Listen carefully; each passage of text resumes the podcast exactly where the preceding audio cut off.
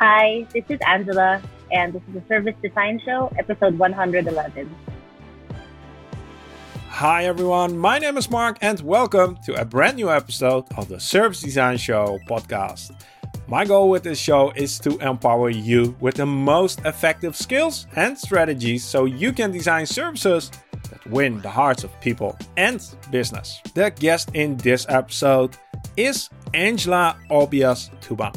Angela currently works at one of the largest banks in the Philippines. And in this conversation with Angela, we're going to explore how you can create the conditions in an organization where service design can really thrive, even if that organization is quite traditional, heavily regulated, and not very open to change. You're going to hear about how you can use things like design research to better understand the people around you and tailor your design process to that and how something like quarterly reflections can help you to shape a really strong design culture. So, at the end of this episode, you're going to walk away with some very practical advice on how to embed service design in basically any organization, even if it's as tough as a bank. If you're enjoying the Service Design Show podcast, I've got a small request for you. If you haven't done it already, send me a message on LinkedIn. Let me know that you're listening and let me know where you're listening from. I'd really appreciate that. So, having said that, now it's time to sit back, relax, enjoy the conversation with Angela. Let the show begin. Welcome to the show, Angela. Hi, Mark really nice to have you on. Uh, again, somebody finally from uh, a part of the world where I it's really hard to find a lot of service designers. I'm sure there are many, uh, but uh, yeah, once again, I'm happy. I'm happy to have found you through Lauren in this case. Um, Angela, uh, so I gave a hint like you're in a part of the world uh, which is not the US, it's not Europe. Where are you? Mm-hmm. What do you do? Yeah, so I'm speaking to you from Metro Manila in the Philippines. So it's in Southeast Asia. Yeah. Um, and what I do is I'm officially called a design strategy lead, which essentially means um, I oversee user research and analytics and also am part of planning for digital products and services for one of the Philippines' largest banks hmm. called uh, Metrobank. Hmm. Again, a bank, just as uh, Lawrence Rota. Yeah, we, we are yeah. getting into the financial institutions in the latest last few episodes, but that's it's an interesting uh, it's an interesting field. Uh, Angela, I haven't prepared you for this set of questions, but the people who are listening to the podcast know what's coming uh, by now. It's going to be a 60 second uh, rapid fire and just answer as quickly as you can. Okay. Oh my God. Okay. Okay. So, first question What's always in your fridge? Milk. Okay. A lot of soy milk. Okay. Okay. Which books are you reading, if any? Right now, I'm brushing up on the Field Study Handbook by Jan Chipchase. Yes, legendary. Which superpower would you like to have? Oh my god, probably flying. flying. I think I would, would like. Just yeah. Would to, be nice to get out of traffic. Maybe in a, maybe one day. What did you want to become when you were a kid? Oh, I wanted to be a business person. I felt like my mom was a business person, so I wanted to be like her. Mm. Hmm. I didn't good... even know what she did. She was just a business person. Yeah, you want to be like your mom, which is always a good ambition. Yes. a final question: What is your first memory of service design? My first memory of service design. Oh, um, um, probably an IDEO video. I'm fairly sure it would have been an IDEO video talking about service prototyping and trying to build um, like a rough prototype made with boxes and trying to prototype a service. Mm-hmm. Hmm. Yeah, uh, good. IDEO has done a lot of good work for our field, so I'm, I'm not surprised. I haven't had anyone from IDEO on the show yet, somehow. Not sure how that happened, but maybe we need to we need to change yeah. it. Um, so uh, the theme of this episode is going to be um, something related to how to design services that are useful, that work in an environment which has a lot of traditions, regulations, uh, heritage. So, not the most mm-hmm. easy environment to, to really practice uh, service design and thrive as a designer. And I think you'll be able to shed some light on, on how you're dealing in that situation and, uh, and give us mm-hmm. some insights on, on how to create useful services, right? yes, I, I hope so. That's I hope so. yeah, I, I, am sure we'll be um, we'll we'll get to some point. But when we were discussing this episode, um, you told me that this is a topic which is dear to your heart, and I I really liked um, why that was. Can you give us a little bit of background, like why did you get into this, and why is this important to you? Yeah. Um, so I really started out my working life as a market research person. And through that job, I was able to see the power of listening to users and customers and listening to their needs um, and trying to apply that to improve businesses and marketing. Because that's mostly what market research deals with. It's mostly about advertising and brand, um, you know, product placement, um, packaging. But then um, there was a particular point in my life um, I, at that time, I was working for a, a media conglomerate, and I, I was was probably a, over a decade ago.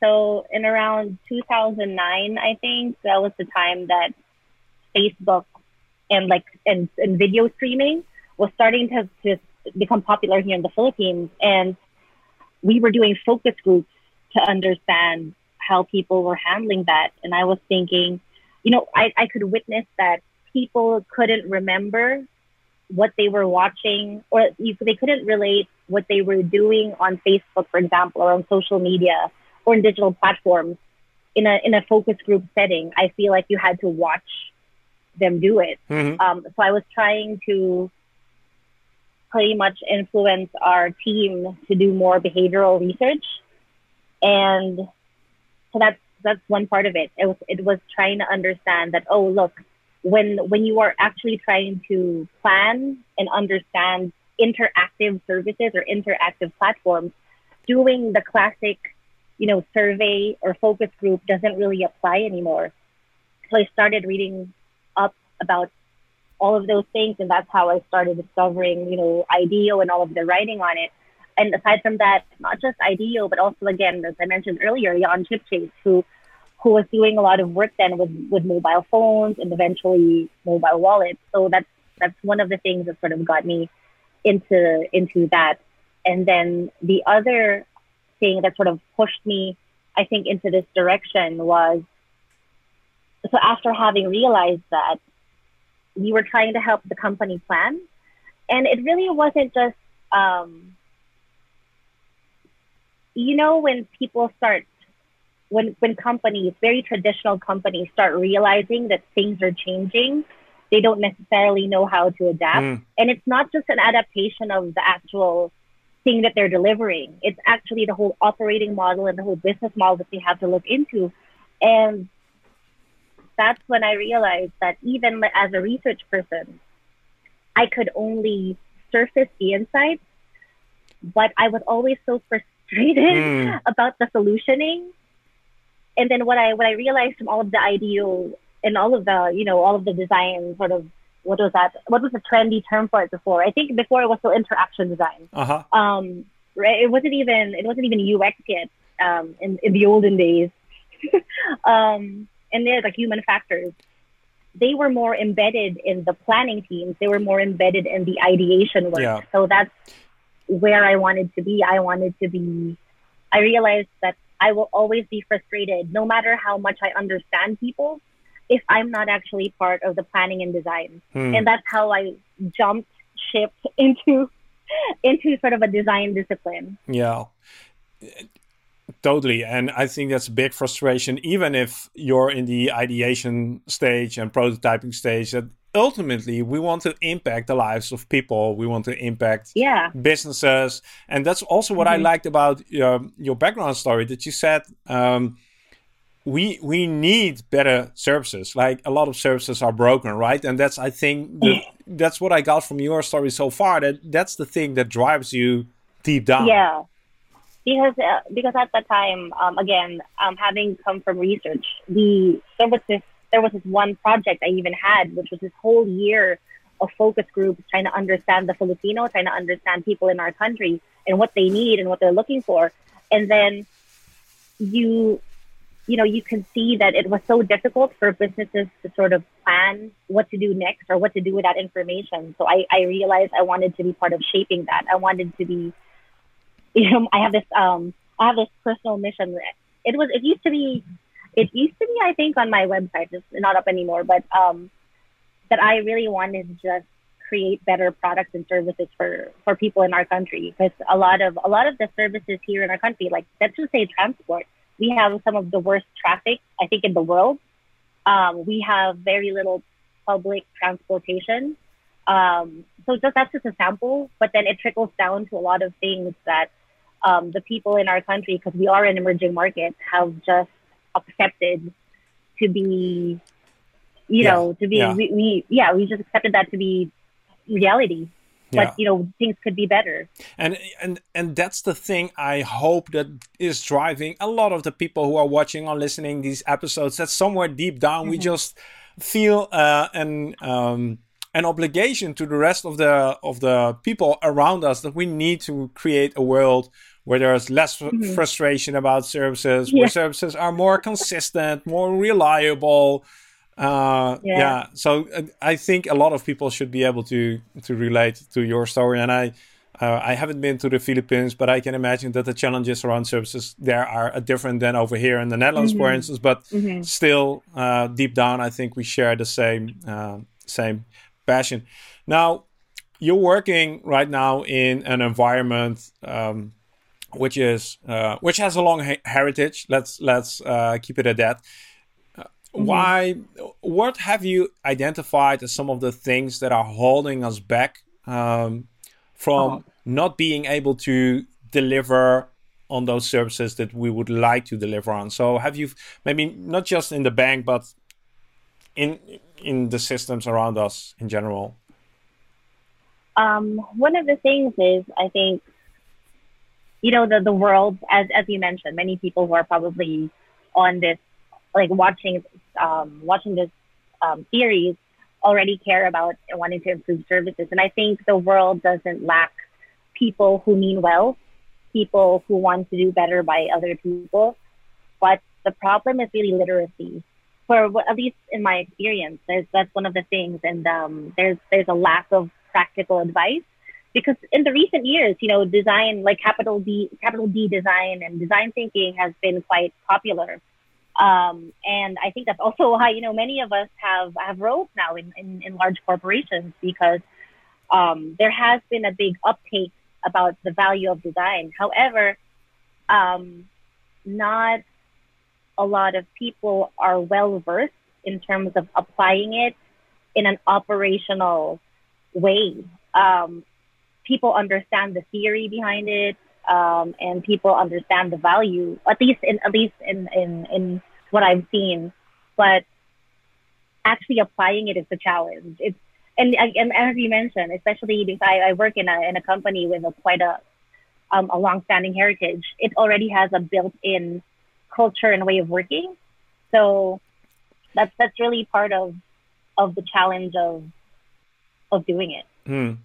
Yeah. So that, so uh, m- m- yeah, sometimes misconceptions about design, sometimes just not knowing how to translate this into practice.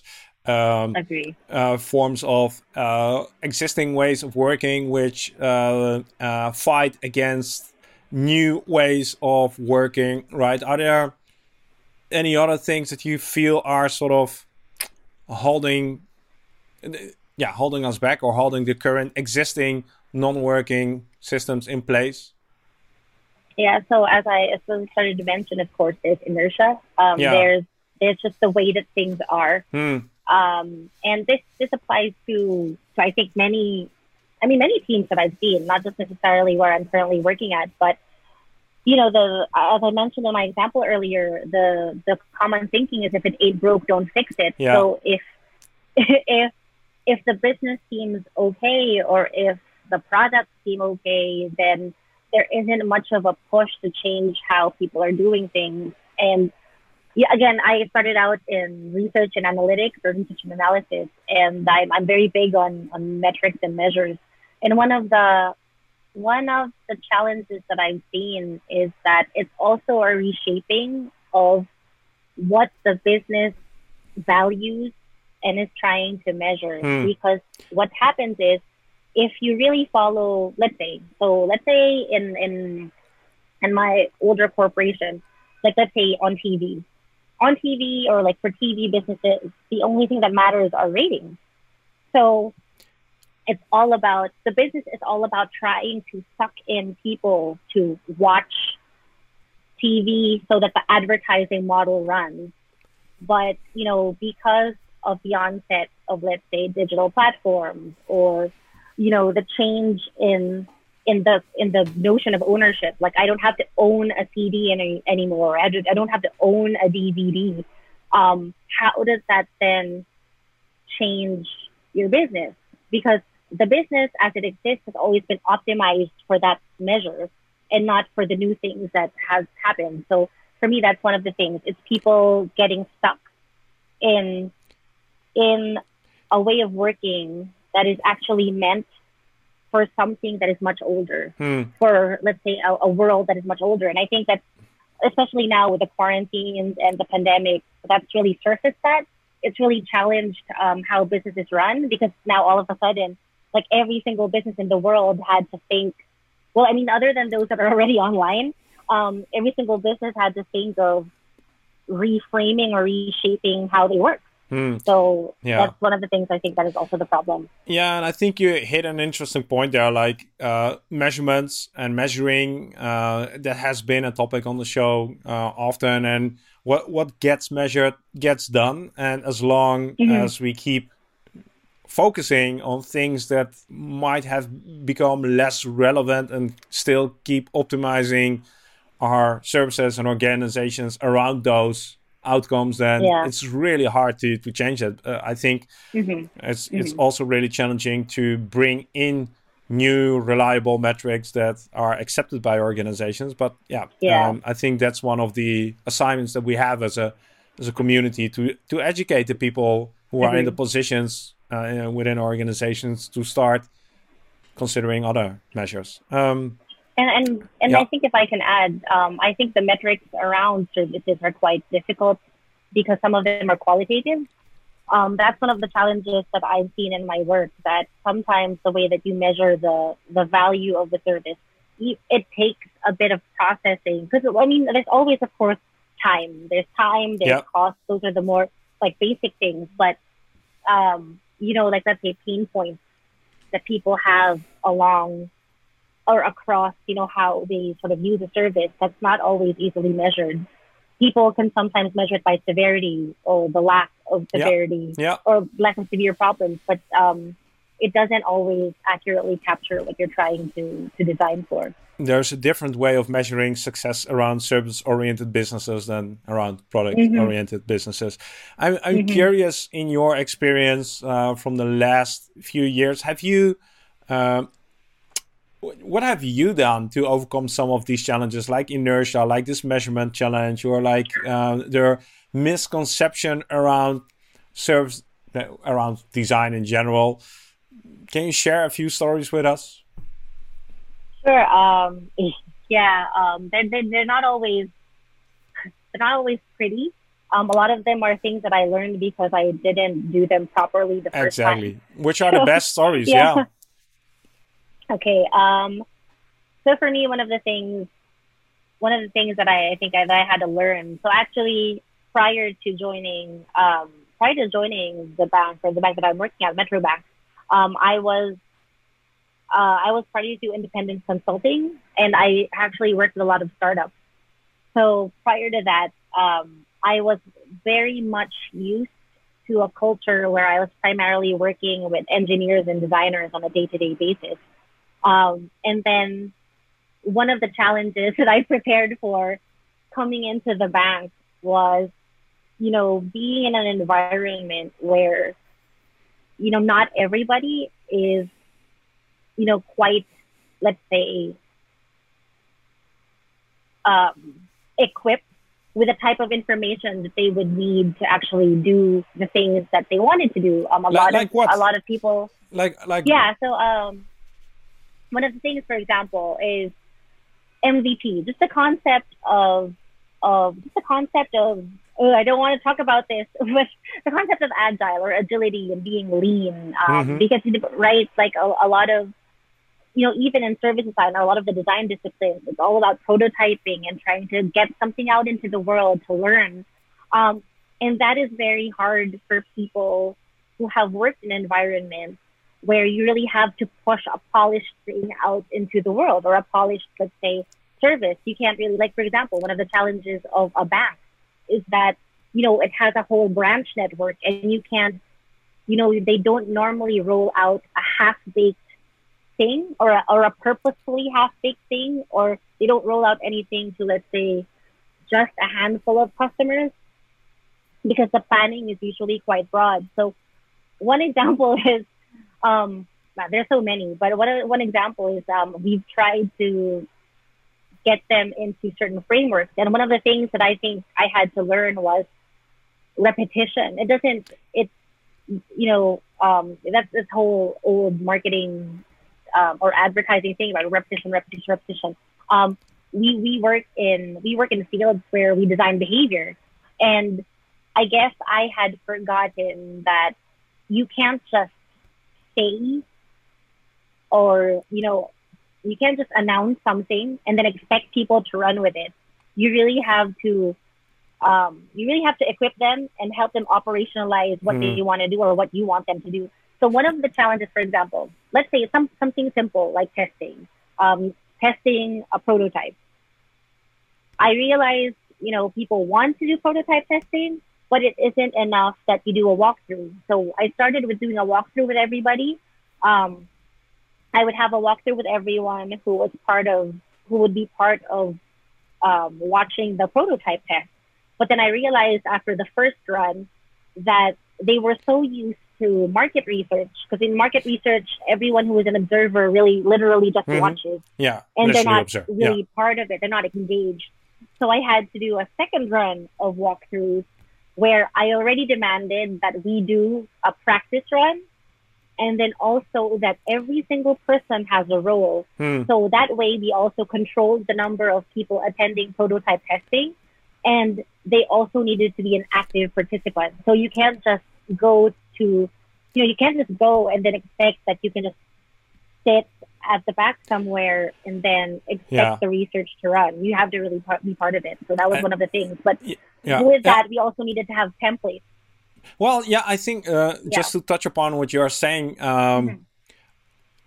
a lot of our work is also empathizing with the people we are working with and trying to understand from their perspective Agreed. on what we're doing and their environment like what's going on? Uh, what are what are their monthly or quarterly targets? Um, and Agreed. and coming from that position translate uh, that into our design process. I think that's one of the most common mistakes i'm seeing designers and service designers make is just slap on the design process onto every challenge they see and be super user focused uh, but forget the people who need to help you and you need to collaborate with to actually make make this work. So there is i hope it's changing but this it feels like you're also saying the same thing right? Empathy for the people not just for the end users but the people who you're working with.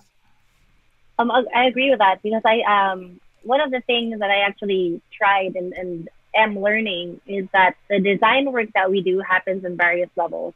So there's sort of the organizational level that we're trying to design, which is as you mentioned, it's about it's about empathizing with the people that are also trying to make this happen because you want them to, you want them to be able to do it. You want them to be able to also apply it to their own roles because it's not it's not just let's say it's not just my job to understand um, customers and then apply it into my work. It's actually everybody's job, and everyone has to be part of it. So there's the cultural and organizational layer, and then there's also helping them understand the process of it, of like actually how to do it. So I've I've done various things for those levels. Like for example, for the cultural layer, um, I can give I I have two very specific things that I think have worked for me. Okay. One, so the broadest thing that I can think of is I actually made um, I made a people framework for our team, um, and this is a lot of people I know are not fans of forced rank.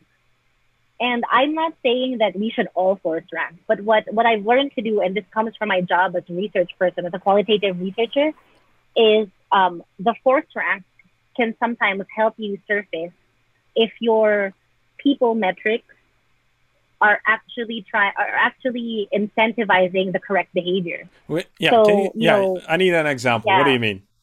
Okay, so for example, what what you can do for um, I've done this in various teams that I've joined that are really engaging the different managers. So and to ask them to rank their to rank their team from their most valuable to yeah. the least. Yeah. But you know that's not the importance. The ranking isn't important, and actually a lot of managers usually refuse to give me an answer. But I try to tell them that um, I don't care about the rank. What I care about is their reasons behind it. Yes. So I try to ask them about each of the reasons why one person is better than the other and we surface that to make a performance assessment um, framework.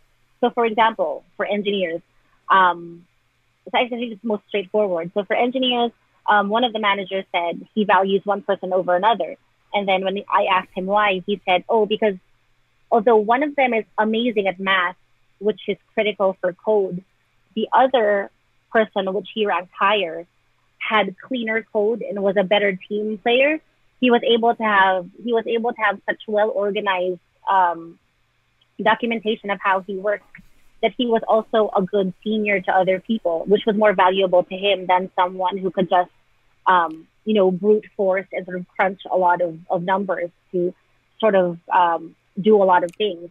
So having said that, though, um, it really goes to show what the manager values in a team and if you take that example and then you apply it to the various disciplines that make up um, a team that designs a service, hopefully, you know, you can end up coming, you, you can end up with a framework that captures what you value as an organization. So, for example, um, in our team, we always say that we value scrappiness because we, even if we work in a bank, we want to be able to um, still think lean we're very inspired by the whole lean startup methodology where it's you know you try to ship something fast and then you learn and then you apply. We're, we're trying to to replicate that but within a very structured um eh, within a very structured and rigid environment. And we, we have some progress but you know we, we had to i had to take that scrappiness and see how does that how is that sort of how is that um, translated into behavior? So for the different members of our team um, who is actually scrappier than another. So that's one of the things that sort of helped helped me um, communicate to the man to the other managers that I work with about what type of behavior right. we should incentivize right. in our team and right. what type of behavior we really are looking for. So that's that's one of the things on a broad cultural level that, yeah. that has worked for, for me. And that, that's interesting because you're applying basically design research onto the internal process. On people. Yeah. yeah, yeah, yeah, yeah. But on not not not so much on the on the end users, but on not the people. The end, yeah, yeah, that, and that's quite interesting because uh, you're taking somebody like a manager as a target, as a sort of the uh, end user or consumer of this information, and then you're doing uh-huh. Uh, using design research, the, the, things that we know and do to surface the type of information that will help um, decision makers make more informed, embedded decisions that help to create, well, yeah, to, to mm-hmm. improve team because, performance. Yeah. yeah, things they value. Yeah, because it, it, it really is about, um, as you mentioned earlier, it really is about shaping, you know, um, the work that we do, you know, service design is really about shaping people's interactions and people, and usually, you know, it isn't, I mean, I work in a, in a, in a field where it's kind of focused on digital. But even in a even in a world where you're designing digital interfaces, behind the scenes there are so many things that are run and done by people. Exactly. And yeah, and, and you want you I don't want to be disrespectful to their expertise. I don't want to be disrespectful to to you know to to the things that they that they have actually measured and done well but it's sort of incorporating that into you know sort of i don't want to say newer because it's not it's not that new. Um, it's sort of incorporating that into uh, a different way of working. So and i don't know it's, it's sort of a cheat. It's a cheat on my end. I know the other thing is evangelization. I'm not a very good evangelist. Um, I, I don't I, I still struggle on that end of the whole design thing. Um, I, I know that some people are very good at it, the whole presentation of innovation. I'm, I'm not, that's not my core strength, but because I'm a, I'm a, I'm a research person, that's sort of where I attack it. I like where you're more comfortable. Yeah, yeah, yeah. yeah, sort of um, what people value in a, let's say in a team or, or how they measure a person. So that's, that's sort of where I apply. Yeah, as you, as you mentioned, I, me applying my design research into into internal team members. Hmm. So yeah, which is I think a really good development for uh, the design discipline to applying it to the people around us. Uh, with with services, I think it's uh, I've made uh, quite a few videos by now where I think where the message is that it's really hard to design a service. The best we can do is to design the environment in which services emerge, and then uh, it becomes a really interesting uh, uh, discipline as we're not so much designing the artifact in between quotes of a, of a service, but we're designing mm-hmm. the, mm-hmm. the stage where the performance uh, sort of has to happen on the moment. And then it makes a lot of sense to, to yeah, think about the people mm-hmm. around us as the design material.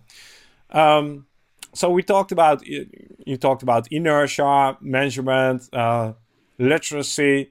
Um, any any other useful things that you have found in your practice again to overcome these challenges?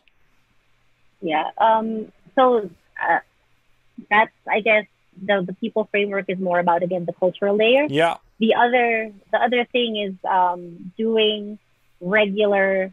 I mean, so again, there's also about the actual work itself.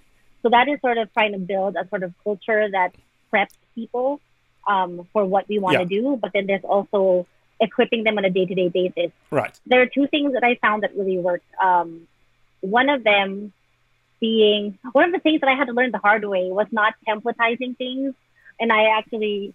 I, I, I have to give credit to one of my teammates who used to be like a, uh, a business analyst and process engineer.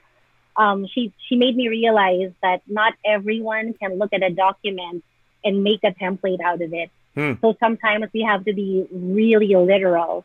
Um, so one of the things that I thought that I thought was kind of easy to do was I made I made a presentation for us for every release. So I was thinking, okay, for every release that we're trying to put out into the world, we have to be very clear about um, what insights went into it, what's the scope of what mm-hmm. we're doing, um, what are we, what's the goal, who are we trying to serve, um, uh, what are the learnings about the internal processes that also went into this particular phase. And I was trying to do, I was trying to model um, the usage of it. So every time we had like release planning, I would also do, I would show it and then, you know, I'd try to walk. It was, a, it was for me, it was like a fairly simple thing. Like it was super clear with, yeah. with the goals, with the target. Um, but there was like, there was barely any uptake on it. And then, and we had like a fairly small team at that time. So I, ha- I realized I had to strip it down, make it an official template, give it to people, and then sort of, short of requiring it, had to sort of track whether people were doing it. I'm not a big fan of, I'm not a big fan of tracking whether mm-hmm. people are following a process. Um, because I, again, I think, you know, when you work in design, you're so used to people who, you know, because when you're a designer, your output really is the documentation when you're doing like a wireframe or a map or like service blueprint, flow. customer journey, yeah, uh, empathy map. Yeah, like yeah, yeah. Yeah, you're really used to working with these templates that like you have not even templates, but you know, trying to a, a general framework and then trying to fill it in. So I kind of assume that most people would be able to do that, but then I realized that um, even for let's say defining things, mm-hmm. people really need to have something to follow. especially what- I guess yeah. yeah yeah especially when it's about like designing an experience. Um, it's it's very vague to people So when you say they need something to follow, what what is that? Mhm. What what did you eventually? How how did you did your how did your approach change? Yeah, so I ended up I ended up creating templates for people and then also having walkthroughs for those.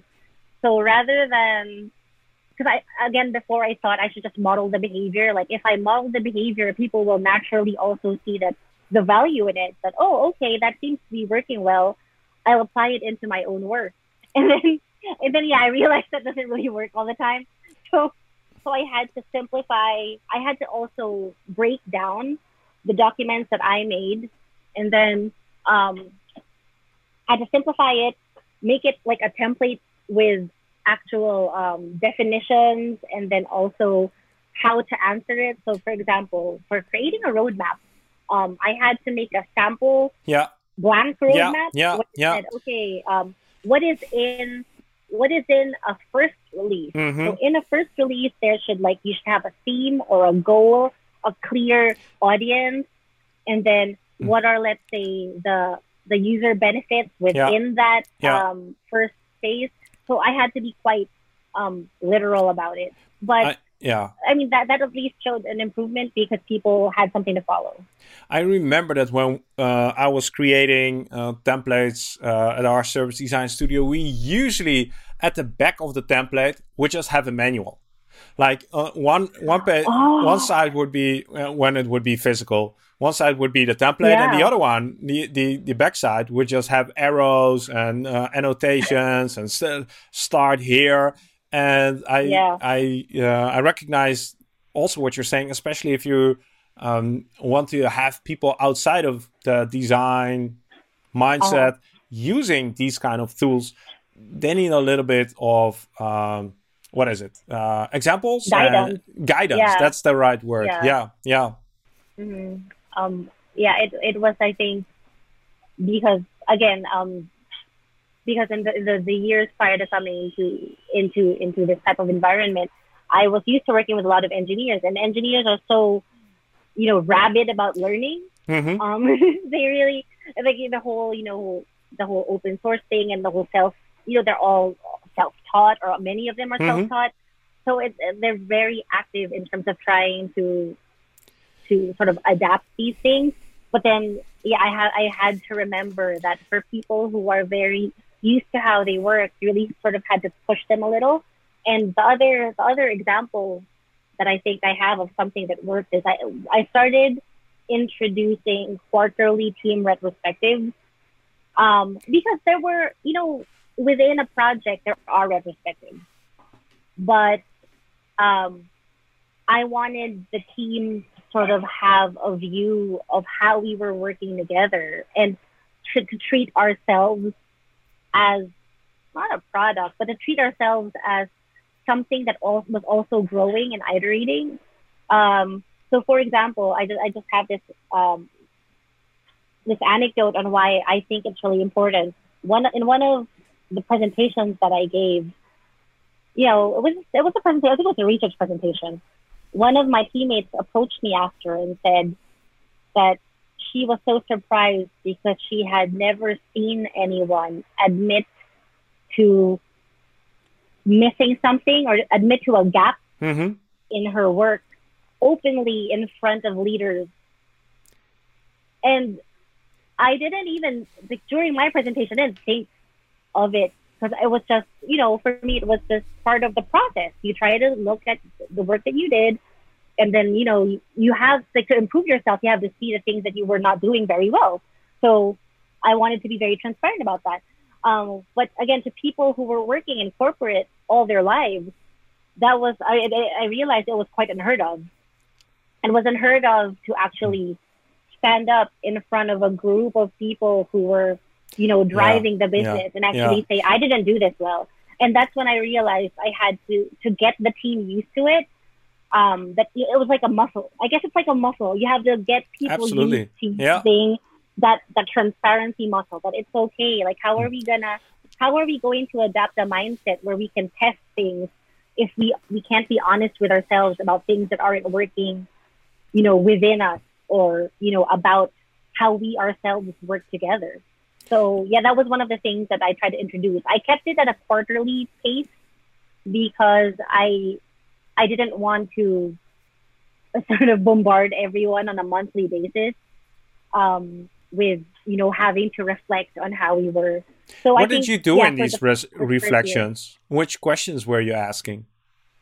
Um, so I just I actually just tried to follow one of the things that I learned from a Scrum Master that I worked with um, many years ago, um, where it was very. I liked his way because it was very kind. Hmm. Um, you try to look at your own habits and your own output and behavior, and you ask yourself, so what did I do well, and what could I have done better?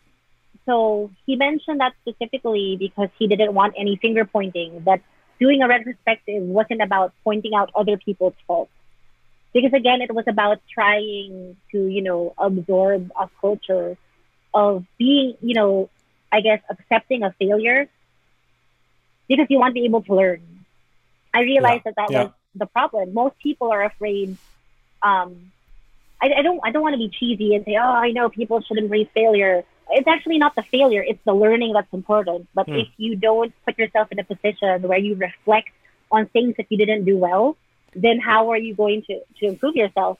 And you know, to be to be honest, like the first few, the, the like the first two quarters were a challenge it was a lot of patting ourselves on the back um, and then still kind of blaming other people until I think at the third run that we did, we really didn't do well that quarter. Like we didn't, um, we didn't work well together as a team. So I just went straight to what we can improve um, about ourselves.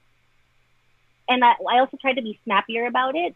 I followed. I have to. I have to to to look for the link for that but it was a process where you do one, two, like one, two, five. You do one minute with yourself, two minutes with a partner, where you talk about the key things that you um, that you wrote um, when you were, you know, um, doing the self reflection, and then five minutes with a group, where you each talk about um, one of the you, you each talk about the themes that came up from your discussion, and then you try to talk about it as a as a group, and then because we were also getting bigger as a team by, by that time. So we needed to have um, a, a snappier dynamic. And then from there, we wanted to be actionable. So after we surfaced all of the things that we didn't do well as a team, um, I tried to ask the team to force rank, well, not force rank, but um, to choose what they feel are the most critical things to work on for the next quarter so mm. that we can track it. Yeah. Um, because usually, you know, you'd come up with like yeah. 20 things yeah, that we can improve on. Yeah. But you know, realistically, the whole team can't work on all of that. So we just have to be, we had to be very um, specific about, hey, as a team, what are the three things that we're going to commit to practicing in the next three months? And it was great because um, some of the younger team members really got into it in the like in the in the stages that we were doing it, um, where they were even trying to make acronyms for for some of the principles yeah. that we wanted to try um, for the next quarter. So it was good because at least you really got like a team dynamic going about um, things that the team wanted to be better at. And especially if you're in a if you're working in an environment uh, which is different and has different habits, different ways of working, and you're used to in a design context. For one, it's really good to recognize what the things are that you take for granted as a designer. For instance, the um, mm-hmm. the openness about failures and uh, scrappiness, and I think we, mm-hmm. a lot of us don't even realize that this is mm. this is different than most people are used to. So that's step one, and step 2 mm-hmm. is then thinking about okay, how can we improve? How can we grow? What can we learn from this and this uh, critical thinking and reflective mindset, which is all, mm-hmm. also part of the design mindset, but you have to apply it to yourself and to uh, the context that you're working on. So that's, um, yeah, I, I, can totally see that work. And especially when the team is growing and you have some values that you want to adhere to. Um, uh-huh. Yeah, yeah. If you, um, if you had to summarize and give maybe people who are listening and watching right now uh, some quick tips um, on how to tackle these challenges, what would be like the key takeaways for you that that you'd share with other people? Um, well, I guess it, this might be really vague, but I, I guess the, the theme for me is really, you know, our work is about making services work for people, and that just that doesn't just mean um, the end customers that we serve. Because yes, I mean that's one part of the discipline. It's trying to map, you know, the experience of the customers that we serve and trying to understand how the services that we build line up to that. Um, but there is also much to be said about understanding the processes and the people that actually make the service run. And my, I think my favorite um, tip is learn from like one of the things that I was reading about lean is that they have a thing called Gemba walk. What what is it? Um, Gemba. Okay. G E N B A. It's a Gemba walk, which means going to the place. Um, so the, the people who made lean manufacturing or the lean processes, like the beginnings of Yeah. Six Sigma, um, for they were saying that for you to understand a process of how something is being done, it isn't enough that you it isn't enough that you try to like understand it or like do desk research. You really have to go to the place and watch the people who are doing it. Um, and I think that's it's really beautiful because he also says you have to go there, ask why. So it's about, it's really, I mean, for me, like even, I think that was, that, I mean, the whole lean manufacturing thing was what, 40, 50 years ago or probably 60 years ago.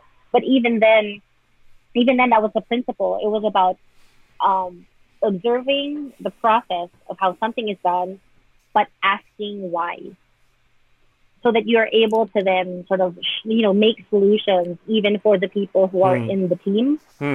Um, because sometimes, again, sometimes it's not straightforward. Sometimes it's not as straightforward as telling Yeah. them, "Oh, we need to do prototype." we cannot testing. expect them to, to yeah blueprint. we cannot expect them to get into our world right we we Mhm. have to get into their world and then move from that place That- at least i think that's a more effective approach Mhm. Agree. if uh Have RAM yeah. design down their throat. yeah yeah that's yeah you know and the, the the the thing is we're not we we don't feel like ramming design down their throat. We we're just so excited about design that we want to share this passion with everyone. We're so in love with it and uh, we forget that sometimes uh, other people have other uh, things that they need to worry about rather than falling in love with design. Um, Angela, it was really interesting to hear some of your experiences. If people want to continue this conversation with you, uh, can they reach out? And if so, how? Sure. Um, I'm on Facebook. I actually have a Facebook page that I, I, I curated sort of all of my um, experience design related work there. And it's my name, Angela B.S. Suban, UX Research. Um, It's in the you can show also notes. Yeah, tweet. tweet. You can Yeah, also tweet. Um, my you can also find me on Twitter. Uh, my handle is Yellow Ice Pick. Don't ask. It's an old. I was a teenager when I made it, so I just kept it. Okay, so uh, either Facebook or Twitter, and I'll make sure that all the Yeah. links are in the episode description. Um, awesome. I learned a lot. You uh, articulated some of the things that I think we need to articulate more often uh, around the design, the discipline of service design. So, um, thank you, thank you for sharing that, Angela. Thank you so much, Marc. And just I'm just so happy that you have this initiative happening in the world. I think it's such a great it's such a great thing to be able to like for me to be able to listen to other service designers as well about, you know, the the work like actually how they do their work is incredibly useful because it's so hard it's so hard to find um, practical advice on how to do our work. So thank you. Happy to hear that you're enjoying it as well. That's uh, that's nice. Thanks, Angela. I really hope that you enjoyed this conversation with Angela and that you got some practical tips that you can use tomorrow. And if you know somebody who needs to hear this, just grab the link and share this episode with them. That helps me to invite more inspiring guests like Angela here on the show. Thanks again for listening to the Service Design Show. It was great having you. As always, keep making a positive impact, and I'll catch you in two weeks' time with a brand new episode. See you then.